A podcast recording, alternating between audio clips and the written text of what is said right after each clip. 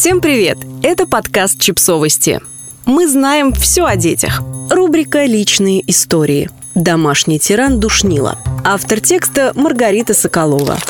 Обычно принято изображать домашних тиранов как людей в некотором смысле грандиозных и с размахом. Но это не всегда так. Есть и еще один вариант домашнего насильника, который часто остается за кадром. Мы решили, что неплохо было бы рассказать и о нем. Этот вариант с виду не агрессивен и не жесток, часто даже работает на неплохой работе и обладает небольшими сбережениями. Большие не позволяют создать страх перед риском аккуратен, целеустремлен и мотивирован, любит небольшие радости. На фоне многих мужчин иной раз создает ощущение «ну этот-то хотя бы ничего», тем более что он часто нацелен именно на создание семьи или долговременных отношений. На первых этапах его можно заметить по следующим деталям. Мелочность. Будет до копейки высчитывать, сколько прилично положить чаевых, поведет ужинать туда, где у него есть купон, ну или не просто предложит разделить счет пополам, а будет именно высчитывать, у кого какая часть. Скука часто сосредоточен на своих темах и ждет, что малознакомая женщина тут же проникнется тем, как это важно. Поэтому диалог превращается в монолог уверенность в правоте. Ждет, что женщина будет во всем соглашаться. Ощущение себя лошадью на торгах. Часто такие мужчины прощупывают, чем женщина им может быть полезна, а ведь может быть и убыток, и задают вопросы в формате «А не болела ли ты э, чем-то серьезным? А какая у тебя зарплата? А кухня у тебя в квартире сколько метров?»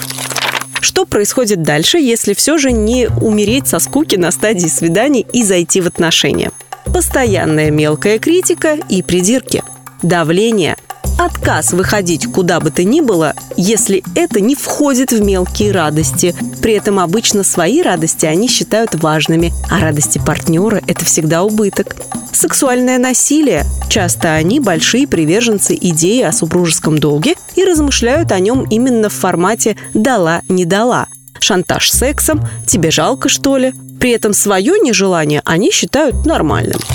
Тотальный контроль за перемещением и финансами нечувствительность к чужим проблемам со здоровьем и эмоциональная глухота. Именно эти партнеры ждут секса от недавно родивших жен, не понимают, чем сломанная рука мешает готовить ужин и почему смерть бабушки вызывает грусть дольше 15 минут крайне потребительское отношение к детям. Они должны быть спокойны, прилично выглядеть, успевать там, где считает правильным родитель, не интересоваться ничем дурацким и все уметь делать самостоятельно. Разумеется, без вмешательств отца. Так как в жизни они обычно особого успеха не добиваются, в семье им нравится царить и все контролировать. Женщина в такой паре обычно чувствует себя транжирой, идиоткой и уродиной, постоянно купаясь в чувстве неполноценности. При этом, невзирая на все свои накопления, которые такие люди любят демонстрировать при расставании, они не только ничего не оставят бывшей женщине, но и с упоением будут высчитывать, какой процент денег,